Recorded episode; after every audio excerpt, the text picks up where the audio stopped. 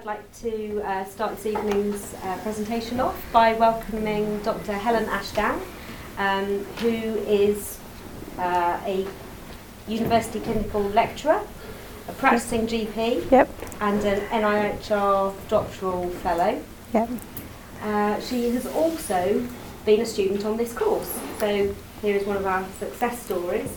And Helen's going to talk to us today about a project that she um, devised and took through to completion. And she's going to tell us about everything that happened along the road. Thank you, Helen. Thank you very much, and thank you, Emily and Claire, for inviting me to speak today. It's a great honour. Um, and yeah, as Claire says, I was in your seats two years ago, pretty much two years ago today, I think. Um, and really, I wanted to, because I realise this is the study design and research methods module, focus more than on the research itself, on the process of kind of what took me from originally having the original idea and taking that all the way through to publication and the kind of processes that that involves with all the many bumps along the road um, that, that go along with that. So how many people here are doing the M2 module at the moment? The study design and research methods module? Okay, so most people. And how many people are practicing clinicians? And how many people are surgeons? Okay.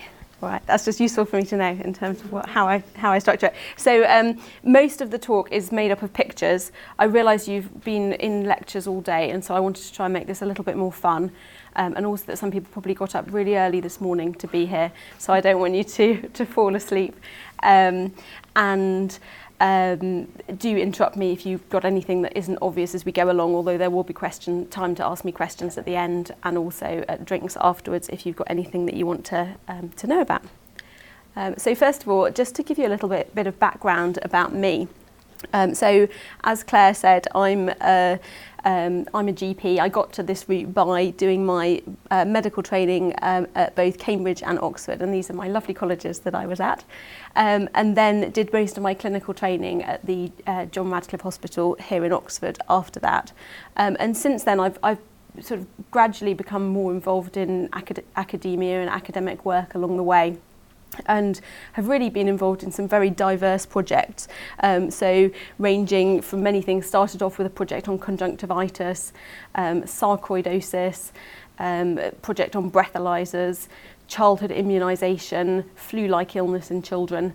Um, and then more recently, I've just started a DPhil uh, looking at with how we can use blood eosinophils to predict responsiveness to inhaled steroids in COPD. Um, but what I'm here to talk about today is the Speed Bumps project. Um, just here, this is a speed bump. Um, and talk about the, as I say, the process uh, involved in, in that. So this is the finished thing. This is the article which was um, published in the BMJ uh, coming up for two years ago now. And this is the front cover of the BMJ where it was published. It was the Christmas edition, which, for those of you who don't know the um, UK and the British Medical Journal, is very much a kind of fun issue that's published. That it's the final issue that's published before Christmas, and um, often has articles in it which have a slightly um, a fun element that you know they're they're serious research articles but um, with something more quirky about them than the things that are published weekly obviously everything published day to day in the BMJ is very interesting but these are particularly particularly fun articles uh, so it really, from from that sort of the week before Christmas in 2012, went a bit mad really, and this is just a flavour of the media attention that this paper got in the week before um, before Christmas. I mean, I know it's I know this paper is used a lot as a teaching exercise on the courses, and if you haven't come across it already, you probably will at some point, particularly if you do the diagnosis and screening module, which I think is great. So you should definitely do that. Um, and there were a few different things. So, you know, it ended up in various different newspapers all over the um, all over the internet, and I got to go on a few radio shows as well, um, which was which was really good fun. So that's how it ended up, and I'm going to go right back to the beginning now with how it began. So this is Stoke Mandeville Hospital. Um, Stoke Mandeville Hospital is no, it's in it's in Aylesbury, which is about 20 miles from here, something like that, maybe a bit closer, um, and is known as a spinal rehabilitation hospital. It was the, the first one, and it's where the first Paralympics were held. Um, but my attachment there was nothing quite so exciting as that. It was just a general surgery attachment in my first first job as a doctor back in uh, 2009. And I was what's called a house officer, which is the most junior, or F1, which is the most junior grade of doctor, and everybody has to do a little bit of um, of medicine and surgery. And so this was my surgery attachment, based pretty much in the emergency department of Stoke Mandeville Hospital, which is this delightful building here. And things really started at about 3 a.m. Um, on a wintry evening back in 2009 when, as was often the case, I would go along with my registrar, who was a more senior, um, a more senior surgeon, um, and make notes while the registrar was was taking the taking the clerking, seeing the patient. And we saw a, a young girl who had been uh, admitted with tummy pain, pain on the right side of her tummy, and she and the registrar was taking the details of the history from the patient. And then he asked her how did you get to hospital and she immediately said, in the car, and we went over the bumps, and it was absolutely awful. And he turned around to me and said, I don't need to ask any more questions. We're taking her straight to the operating theatre. And when I asked him about this afterwards, he said he thought that it was a classical sign for knowing whether a patient had appendicitis or not was the fact that the patient complained of having pain when they went over the bumps on the way to hospital. And it turned out that a few of the other surgeons, when, when I and also another colleague asked them about this, they said, oh yeah, you know, everybody knows that. And it, it wasn't everybody, but it was certainly something that was known about in, um, that it was something that you could ask about, that if patients had pain on the journey, they, they may well have appendicitis. And a colleague of mine, a chap called Carter, who I worked very closely with at the time, he he actually had the brainchild for this. I can't take credit for having the idea of actually of, of setting it up and and um, the idea of of where we could publish it. And he said, I don't. I bet there's no evidence on that. I, I bet that would make an, a really good article for the Christmas BMJ. And so at that point we decided, great, let's let's aim, let's go for that. Let's aim for the Christmas BMJ.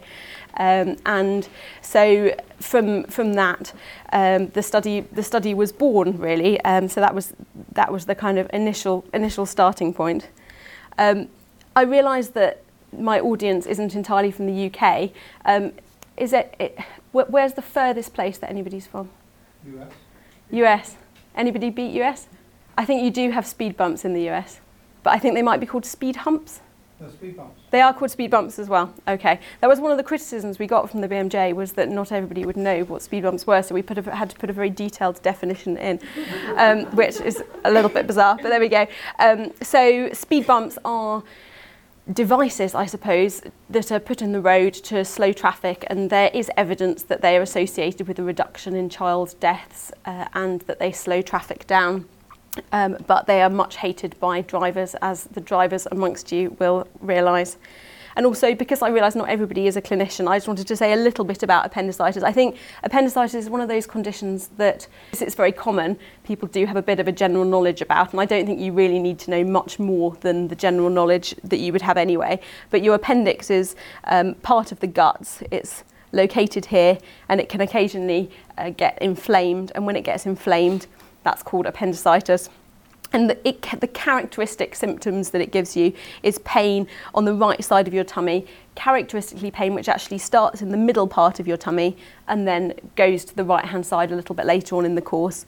Um, and that you can get pain when doctors assess somebody who might have appendicitis. You get pain in that area.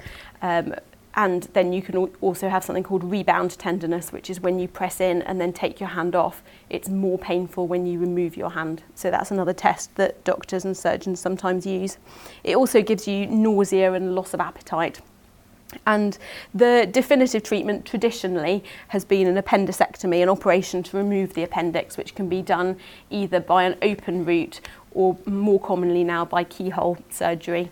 But actually, um, there is also some evidence now for treating particularly mild cases of appendicitis with antibiotics rather than, um, rather than with, with surgery. Um, so I think that's probably all I'm going to say about the details of appendicitis. Oh no, I was going to say a little bit more about it, which is that, as you know, it's common. Um, it's important not to miss it because if you, um, if you miss it, it can lead to perforation that can cause infection in the tummy and you know um, sepsis can potentially be very serious indeed. But there is also a degree of overdiagnosis and there's associated morbidity with overdiagnosis as well. And in fact, there's a negative appendicectomy rate of 5 to 42% in the literature.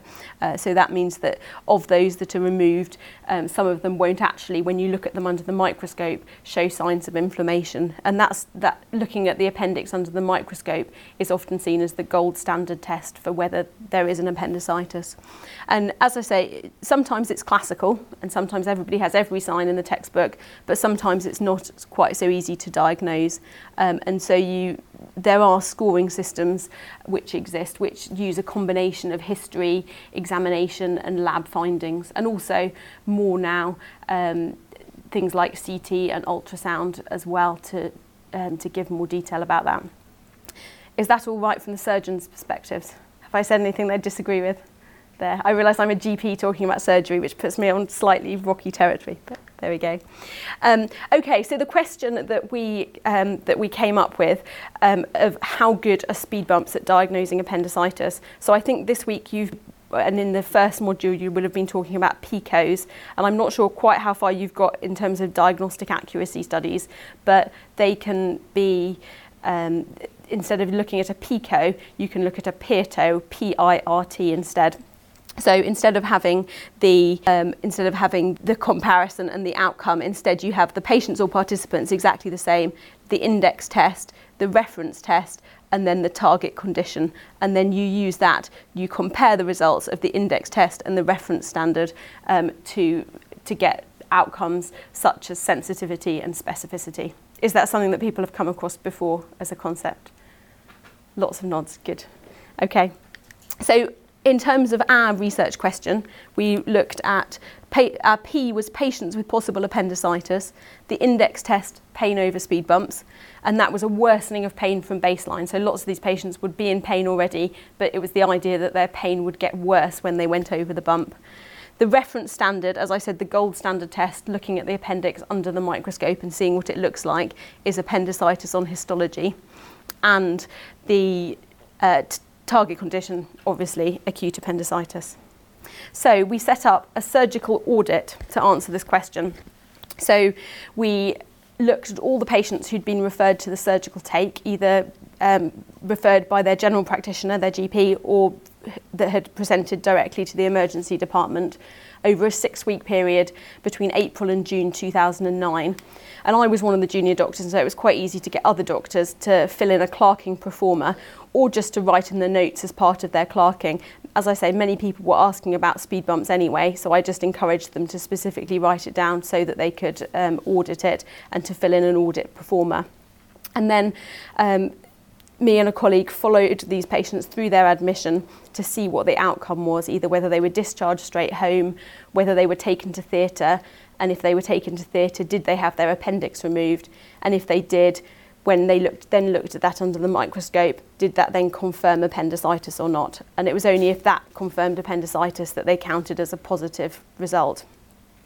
Um, and these histology details uh, were initially looked at by me, and then the findings were corroborated by a surgeon who was blinded to all the clinical details, um, because obviously that, that would be quite important to avoid any um, observer bias because I obviously did know the clinical details myself and so it would be possible that I'd be swayed in my result by that. And the doctors were very obliging. Lots of people filled them in during this period and uh, 30, we included 32 patients and all of them had travelled over speed bumps, which was because there was a speed bump on the entry to the hospital site, which was very convenient.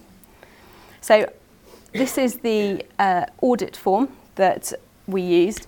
Um, I'm not going to go through it in detail, but it was just to ask the patients um, or to ask the doctor that was seeing the patients to particularly make sure they recorded these details. They often would be recording them anyway, as I said, that these elements of history and examination form up various scores, and there's one particularly called the Alvarado score that we were using at Stoke Mandeville Hospital at that time. So they were often recording all these details.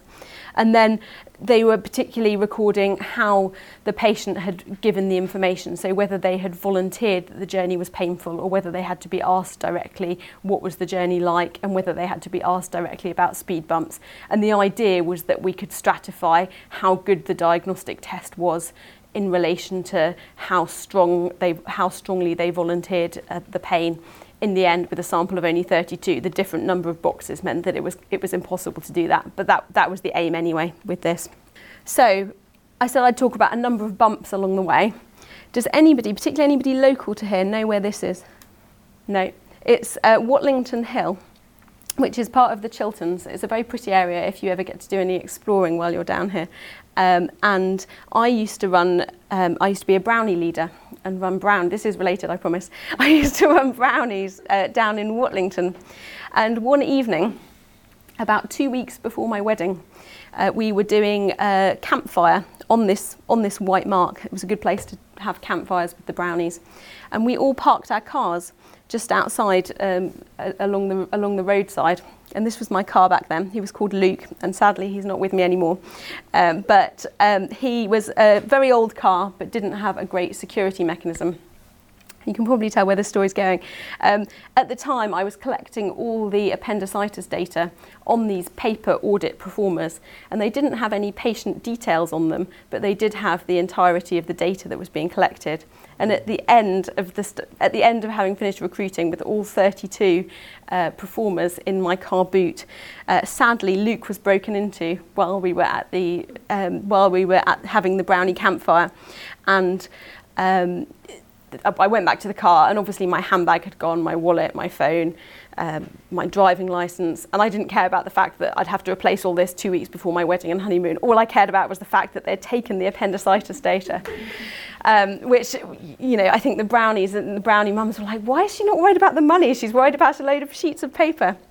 Um, but um, for some reason, which I don't completely understand now, instead of doing the sensible thing and calling the police, I decided to give chase to the um, to the guys who'd broken into the car. The other the other brownie the mums of the brownies said that there was a place about five miles away where dodgy things happened in the Watlington. So Watlington's a very nice, well-to-do area in the Chilterns, um, and that this was an, an area where dodgy things happened, and so they suggested that this might be a good place to head. So at dusk um, on this particular evening, I headed to this, it's a little minor road just by junction 6 of the M40. So I'd suggest that you don't go down there because it's not a particularly nice place to go, particularly late at night. But as I drove down this little lane, I happened to notice in the hedgerow the Buckinghamshire Hospital Trust antibiotic guidelines which were on this colourful, you know, this colourful thing, so it meant they were particularly easy to see. And so I stopped, and then as I drove along, I gradually saw more and more things that had been the contents of my wallet until I got to the dead end at the bottom of the road. And there wasn't anybody, you know, I think by that stage they'd, they'd gone by the time it had taken me to get all my stuff together and follow them. Um, but in an area of bushes, a little walk away from the road, I found my bag with all the appendicitis data still in it which I think is pretty incredible, really. Um, so that is this. If, if that if I hadn't managed to find the stuff, this probably would have never continued. I think I probably would have just said, oh well, it wasn't meant to be. But anyway, the learning point from that bump is don't leave valuables in your car boot and always keep copies of data. So there we go. Um, diagnostic accuracy studies. Um, I suspect that you've come across this before. Um, a table, a two by two table looking, comparing index tests to reference tests and using that information to calculate, first of all, sensitivity and specificity, and then positive predictive value and negative predictive value. If not, I think you'll do it with Sue later in the week. Is it Sue that's doing it? Yeah. Um, and you may well use this paper as an example. Um, and so we did that. And this is the results. So you can see that this shows, this positive column here shows all of those who were, had a confirmed diagnosis of appendicitis. So 9 out of 11 people. And that gave a sensitivity of 82%. And then the specificity, which is the, number the number of true, um, true negatives over the total in this column, gives the specificity. And so you can see that this showed that the test had a relatively good sensitivity and a slightly less good specificity One of the major problems, though, is these confidence intervals, that our sample size of 32 meant that we had incredibly wide confidence intervals, so ranging from 48, so a pretty poor test in terms of sensitivity, all the way up to 98%, which would be a fantastic test in terms of, in terms of sensitivity. But we did show, even with these results, with the, the estimate as we, as we had them, um, that this was comparable to or better than other diagnostic tests used in appendicitis diagnosis. So comparing it to things like the migration of pain or rebound tenderness or nausea and vomiting, this looked better. So this made us think, you know, this is this is obviously, you know, this backs up what we thought in that it is a fairly decent um, decent test. So we presented it to the surgical audit meeting at Stoke Mandeville Hospital and planned to submit it um, for publication. And then nothing happened for two years. So this is the second bump, um, which is that just basically with these things, it's just so easy for other things in life to take over, particularly if you don't have anybody to prompt you and say, get on with this, you know, it's been six months and I've not heard anything from you. And the problem with this project is that there wasn't really anybody like that. It was kind of us that had started it. And so um, nothing more happened. So I did lots more, lots more medical jobs, both the John Radcliffe and the Churchill, bought a house, got married, had very busy on-call rotas, did um, various medical exams. And it was only when I then came for my interviews for my G, for the GP academic clinical fellowships that I think they asked at the interview something like describe a project that you've done. And I just thought well I'll mention the speed bumps one. And the interview panel were really excited by it. They thought they said that's fantastic you know have you not written this up for publication? It's it's wonderful. And I think I was really surprised that somebody outside of you know me who'd done the study and you know surgeons would be interested in it So when I started my um, my ACF and I had a little bit of academic time to do something, I said to my supervisor, Anthony Harnden, um, you know, what do you think about this? And he was equally very, very excited and said we should, you know, yes, you should definitely, definitely write this up. Um, and submitting it to Christmas BMJ sounds like a fantastic idea.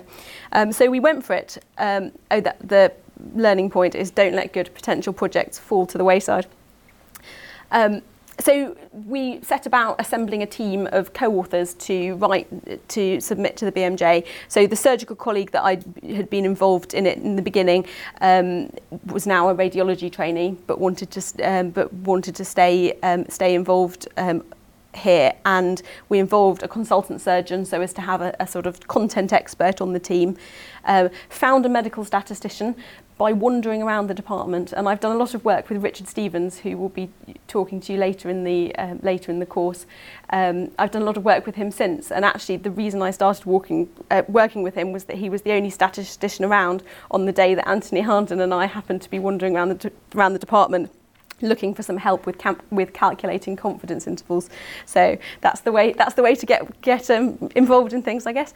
Um, and he had the unenviable task of trying to retrospectively calculate something resembling a sample size calculation for 32 patients which I think is pretty impossible to be honest with hindsight. Um, but he did a, a really good job of having a go. Um, and then also Anthony Harnden stayed involved as a, as a sort of GP primary care research expertise person. The third bump, when we came to submit, there's a, a question on when you try and submit any research, was ethical approval obtained and if not, why not? So some of you might have noticed that when we had done this originally, we'd called this an audit and we very much thought of it as an audit. This was something that lots of the doctors in the hospital were doing already and we were just trying to find out whether it linked to um, whether it, you know, what the diagnostic accuracy was and we weren't doing anything that kind of involved the patients directly. However, I, the research ethics committees didn't necessarily agree with our logic on that and their guidance is very clear that any research proposal involving patients and users of the NHS um, should go through ethics should go through ethical approval. There there are kind of get out um, things in, in terms of surveys and service improvement and ways that you could not get ethics. And we actually, I have a friend who's a medical lawyer, and we consulted her because she sits on lots of ethics committees, and she did think it very much sat on the borderline, um, and that it wasn't a problem to submit it. You know, clearly we hadn't done anything morally wrong, we hadn't been, you know, doing stuff to patients without their consent, but that probably it would be something which, with, you know, with hindsight, it would have been better to get ethical approval. So on the wording for submission, we, we wrote the study protocol was reviewed by a senior member of the Buckinghamshire Healthcare NHS Trust who ruled that the study was a survey and under NHS research governance arrangements did not require formal ethical approval. Now, we never got picked up on that, but I do wonder if it had got further at that stage, um, we, whether it might have, have caused a problem when it came to publication. So my learning point from that was always check ethical approval situation before embarking on any project. And it's kind of made me a little bit obsessional about it with subsequent projects of just making absolutely sure that I've been through all the hoops and that I've got stuff in writing from the from the people that be to absolutely make make sure that I don't need to get ethical approval. However, it was not to be. I heard on the 6th of October 2011. Thank you for sending us this paper. We sent it for peer review, but we're sorry to say that we cannot publish it in the BMJ at this time. Now, it would, be, would have been easy to think of this as the mother of all speed bumps. I think this must be in the States. Um, but we didn't. The the reasons for rejection were kind of predictable, and I don't remember being bitterly disappointed because I think I was sort of half expecting it. Um, they said we didn't have any specific criticism of the design or methods. The main problem is the small sample size, which I think, you know, anybody looking at this could say, well, what did you expect? It wasn't to get into the BMJ with a sample size of 32 patients. Um, but they said, we suggest that you might gather more data prospectively, perhaps collaborating with clinicians from another centre to build up a bigger sample so that a future analysis might not suffer from being underpowered. If you can do this, we may be interested in seeing a resubmission for next year's Christmas BMJ. So I'm sure that some people would have seen that and said, oh, well, that's, you know, it's, that's only in a year's time. This was on the 6th of, 6th of October 2011, and getting a whole study together in time for December 2012, or in time for the submission deadline, September 2012, that that might be a bit impossible. But I think I saw it as a challenge, and the other people saw it as a challenge because these were the comments that I immediately had back by return from Anthony and Richard. Anthony said, comments are excellent. Let's discuss extending the study with prior ethics approval. That was because of the whole problem that we'd had with the ethics. And aim for Xmas BMJ 2012. We may even be able to secure a small grant. And Richard said, This looks like a good opportunity to seek funding and do the study on a larger scale. You could be really onto something here. So I felt like from the rest of my team that there was lots of positive feeling about it. And so I thought, let's go for it. So I think I've put a question mark by the fourth bump because I think actually it wasn't so much as a bump as an opportunity. So I think seeing opportunity and failure, and I think nobody gets anywhere without having failures along the way. And you know, when this did come out in Christmas, you know, in Christmas BMJ, everyone was you know, kind of like, wow, this is amazing. But actually, it really wasn't a completely smooth pathway. And, you know, the fact that it didn't get in the year before was very much a, you know, major thing along the way. So, as I say, a new challenge.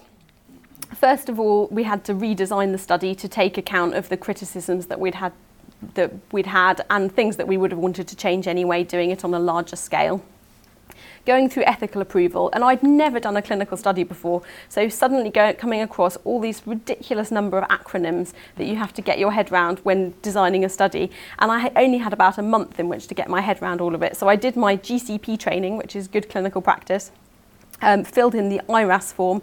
I don't even know what that stands for. Some sort of form you fill in. Um, the um, um, it takes ages, so yeah, leave more than a month to do it. Um, the, there's the Research Ethics Committee, um, the local trust research and development, there's a site-specific form that needs to be filled in. You also need to get sponsorship from the university that provide kind of legal cover and um, um, general support from a university point of view. That's clinical trials and research governance. Um, and then PR is the um, stands for proportionate proportionate review, I think. And which was something that had just come in a few weeks before, which was really handy and was a two week fast track process for getting things through ethical approval. Because I think for many things it does take several months, and this was part of a scheme to recognise that for studies that really weren't too controversial, we could, um, you know, it could go through a lot more quickly.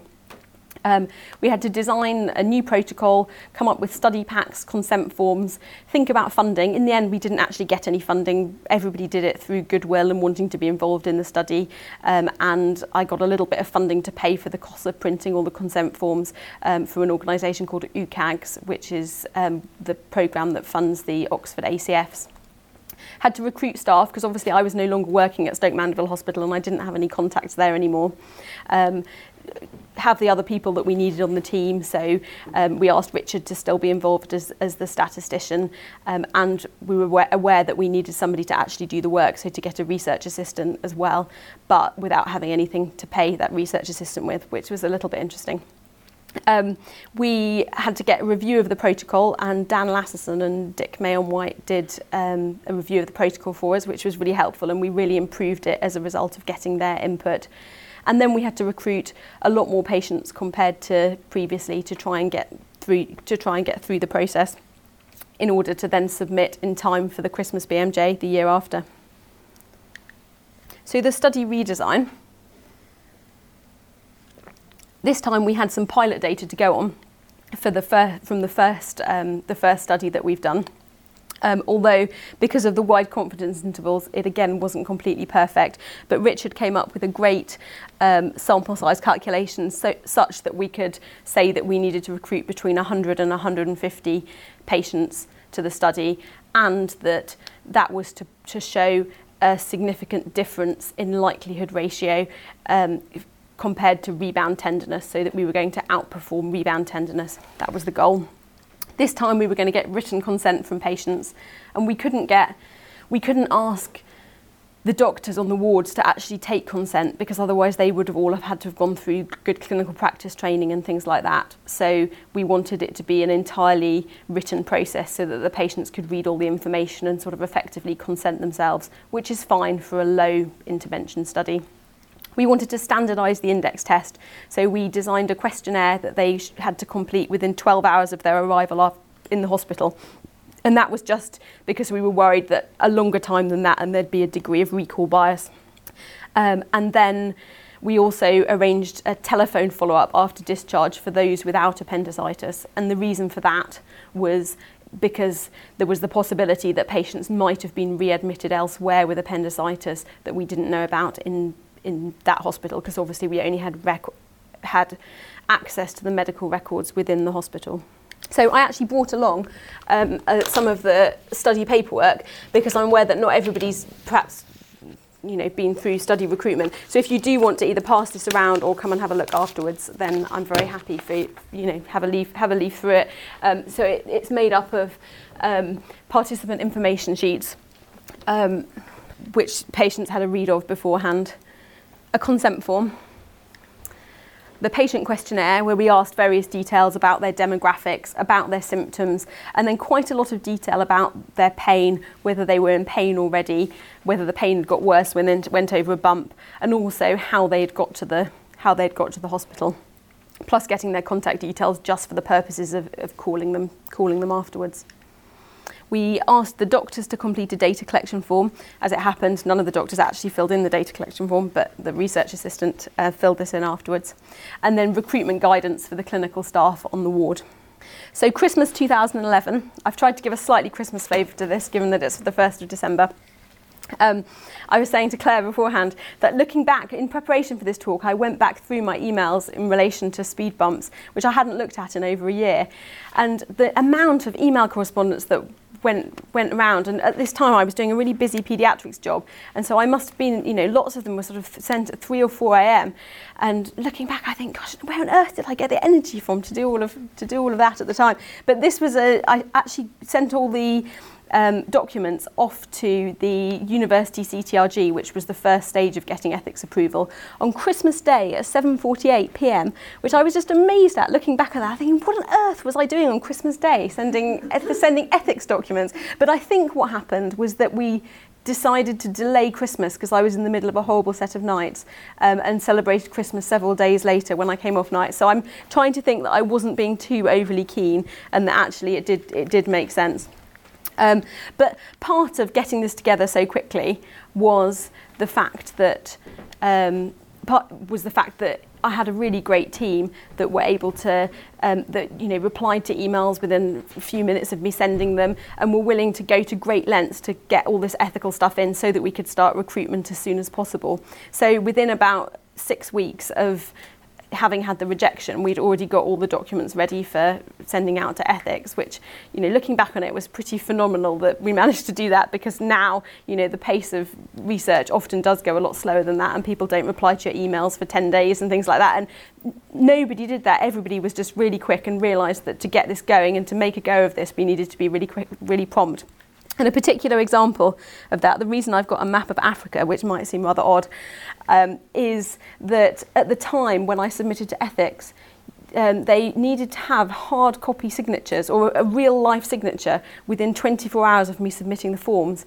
And it happened that that coincided with Anthony Harnden being in Uganda, Nigel, who was the um, lead that I had um, the surgeon who I'd recruited in Stoke Mandeville to lead the study kind of on the ground.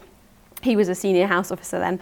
Um, he was in Egypt, and then the other surgeon was somewhere in Europe. And they were all great. They went to the business centres at their hotels, they scanned in their signatures, and they just went to great lengths to kind of sort that out for me. And I just, you know, I think that was absolutely amazing. And so, you know, the hard work and dedication from all the team really, you know, made this happen. You know, I did work hard on it, but it really, you know, it was, it was really a team effort. So in February 2012, recruitment started. We got ethical approval through on the 25th of January, got all the documents printed within a few days, and I had the printing company primed to get it all done as quickly as possible. And the idea was to get this so that it was all ready so that we could start recruitment at doctor changeover at the beginning of February. Because for those of you that don't know, doctors change over on Wednesdays, which is a little odd. Um, and the people who were starting the six month jobs, it meant that we could catch them right at the beginning. And that unfortunately coincided with snow. Um, and I had to, I, I, met with Nigel, who, as I say, is the guy who was running the study on the ground, um, halfway between Aylesbury and Oxford, and both of us braved the snow. And I met him at about 11 o'clock at night with all the roads closed closed due to snow just to get all these study packs out to Stoke Mandeville in time for um, for the new doctors starting but we did it I always like to put pictures of cats in my presentations. Uh, so these are my cats, Agnes and Pippa. And this was the first time they'd ever experienced the snow, I think. This is in our garden. And I'm not sure quite what they thought of it. But there we go. So the fifth bump, I think this is the final bump.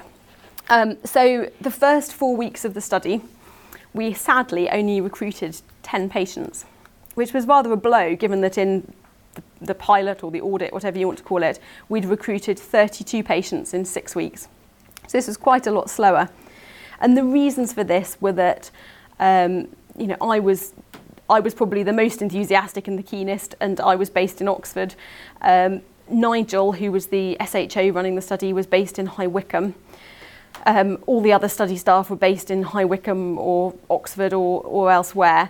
Um, and we had recruited we had recruited a research assistant who was somebody who said that they were keen to be involved and we said you know you can be a co-author if you're the re- but you know he was just a, a bit un- unreliable really. Um, you know obviously it's very busy when you have you know hospital rotas but just didn't have the kind of impetus to really get involved and you know go after work and fill in forms and encourage other people to recruit which was what we really really needed and the F1s, the, the house officers that we wanted to go up to patients and say, there's this study going on, I won't tell you much about it, but here's a study pack for you to read about and see if you want to fill it in. They just weren't really doing that. We tried to give them, you know, we said that they could keep the pen if they wanted afterwards, which you know, we th- I thought that was great. You know, you're always looking for a pen. And in fact, we, I, I kept topping up the pens that we had in the sort of study box that we kept in the emergency department. And I mean, we recruited in the end 101 patients, but the number of pens I'd got through was about three times that. Mm-hmm. So I think people were just using it. For, the whole emergency department must have been using this box as a source of pens um, without actually recruiting patients, which wasn't the idea. But never mind, if I can have given pens to St Mandeville Hospital, then that's great. Um, there was also one of the other major problems was that in the meantime, in the sort of intervening two years, there'd been a redevelopment of the hospital site so that the speed bump, which guaranteed that everybody went over a speed bump, was no longer there, which was really, really sad. So it meant that we'd gone from 100% of patients having gone over a speed bump to only about two thirds of patients, because Stoke Mandeville's in quite a residential area in Aylesbury, so still most patients had gone over a speed bump, but not all of them, which, as I say, is just absolutely tragic. Um, how did we get around that? We recruited a new fantastic research assistant called Diala, who was just wonderful. She just had so much enthusiasm and she went after work each day and um, recruited patients. She, you know, she, yeah, she's the reason that the study was successful. Um, the uh, PI Nigel uh, called from Wickham every day to the on-call staff because Stoke Mandeville and Wickham are on separate sites, which is a little bit inconvenient, and so it meant that he was actually based on the other site most of the time. We got the consultant who was meant to be kind of overseeing the study to send repeated emails to junior staff saying this is absolutely compulsory. We applied for a, a, a major amendment from the ethics committee to increase the time window of recruitment to 24 hours. I thought this would be a minor amendment, but it had to go back through the ethic, ethics, but luckily we didn't have to stop recruitment while we were getting that amendment. Um, so that incre- increased to 24 hours. Um, and we um, looked at other ways to increase recruitment as well. So th- things like chocolates, certificates for participation, even more pens, you know. Um, and so I think my learning point here is that the local staff really have to be on board and interested, and you have to, you know, think about paying people to take part in your study, or they have to have some sort of personal gain to want to do it. And we reached our recruitment target in July 2012. This is my uh, data entry spreadsheet, which was very colourful, and I was very proud of it. I don't think I've done such a colourful data entry spreadsheet since. Um, so the final decisions after we'd gathered all the data were chasing up the histology, which there's a kind of month lag on getting that, which was a bit of an issue given that we were so tight to the publication deadline, deciding on how we were going to deal with things like patients that had said they were unsure about, about whether they'd gone over speed bumps, patients who'd been treated with antibiotics instead. One of the other issues was that everybody was on holiday at the time that we were trying to write it up. So I think, you know, if you the deadline for submitting for Christmas BMJ was the 14th of September, which meant that trying to write it up during August and August and beginning part of September was a bit of a nightmare. So this is a picture of Castle Drogo, which is in Devon, and is where I was madly trying to get a Wi-Fi connection to do some statistical analysis and correspond with Richard about things, which was a bit of a challenge. So our results, and I'm really not going to talk very much about the results because you, you know you can read it in the paper, and I wanted to focus on the process rather than the actual results. But as I say, we recruited 101 patients. Um, 43 of them had confirmed appendicitis which gave a negative appendectomy rate of 20%, which is about average, and 68, so about two thirds, had travelled over speed bumps, and we excluded four of them. These are the results. So, as you can see, the two by two table again 33 out of 34 patients uh, who were positive for appendicitis uh, had been um, were posi also positive for speed bumps. So that gave us a sensitivity of 97%. And what that means is that when a test has a really high sensitivity, it means that it's a really good rule out test. So that means that if you're if you don't have pain when you go over speed bumps, um, it means it's very unlikely that you will have appendicitis. The specificity, however, was really low. That's what you'd expect and is because the majority of patients did have pain when they went over bumps. Most patients who were pain in pain anyway said yes, the bumps are more painful. So it wasn't very specific, and actually, lots of the patients who had pain went on to um, went on to be diagnosed with something else, either an, another serious abdominal problem or didn't you know didn't have anything wrong with them at all. And when we compared the um, speed bumps to uh, other diagnostic variables we found that we had set out to prove what we wanted to, which is that the sensitivity for the pain over speed bumps was better than these three other sensitivities, so migratory pain, nausea or vomiting, and rebound tenderness. And also in terms of negative likelihood ratio, it was a better negative likelihood ratio than for all these things. So in terms of proving that it's making it less likely that you have appendicitis if you don't have that sign and we it was accepted. So we submitted and we then had a very nice email back saying we were pleased to say we would like to publish the paper in the Christmas BMJ.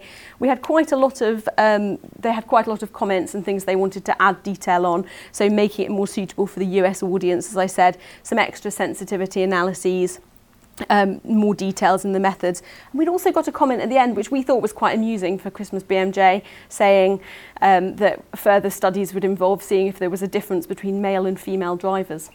And we, you know, we thought it's BM, Christmas BMJ, they'll go for it. But they, we had several terse comments back saying, please remove the comment about male and female drivers. It is unnecessary and not related to the research. And we were kind of like, yes, but that's the point. But anyway, they, I, do, I, I think our humour didn't quite match their humour. Um, and the reason for the picture of Oxford Crown, Crown Court um, is that I was on jury duty at the time.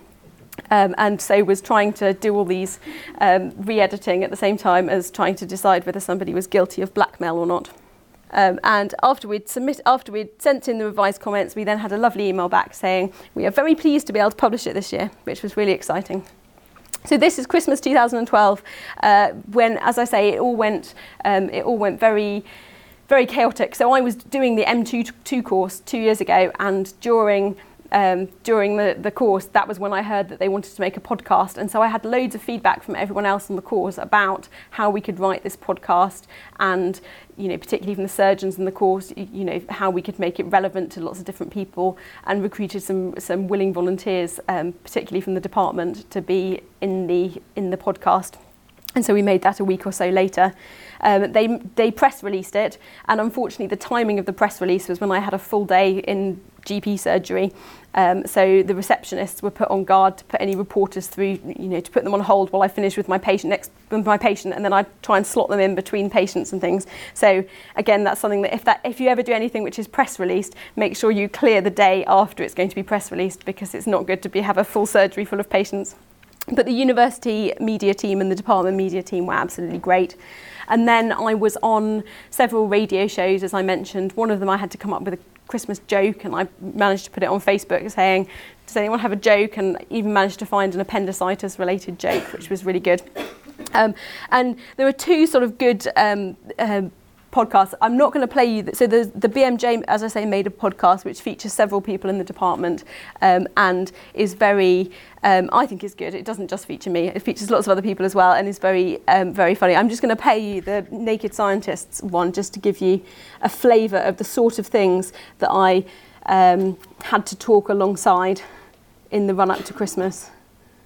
Hello, happy Christmas, and welcome to the final episode of The Naked Scientists of 2012. It's Chris Smith, Dave Ansell, and Kat Arney here with you. And to celebrate this festive period, we're going to be taking a look at the lighter side of science this week, including finding out why speed bumps are the best way to diagnose appendicitis, potentially. Also, uh, why reindeer have red noses. The guy we'll speak to has had these animals on treadmills to find out this is a real physiology experiment.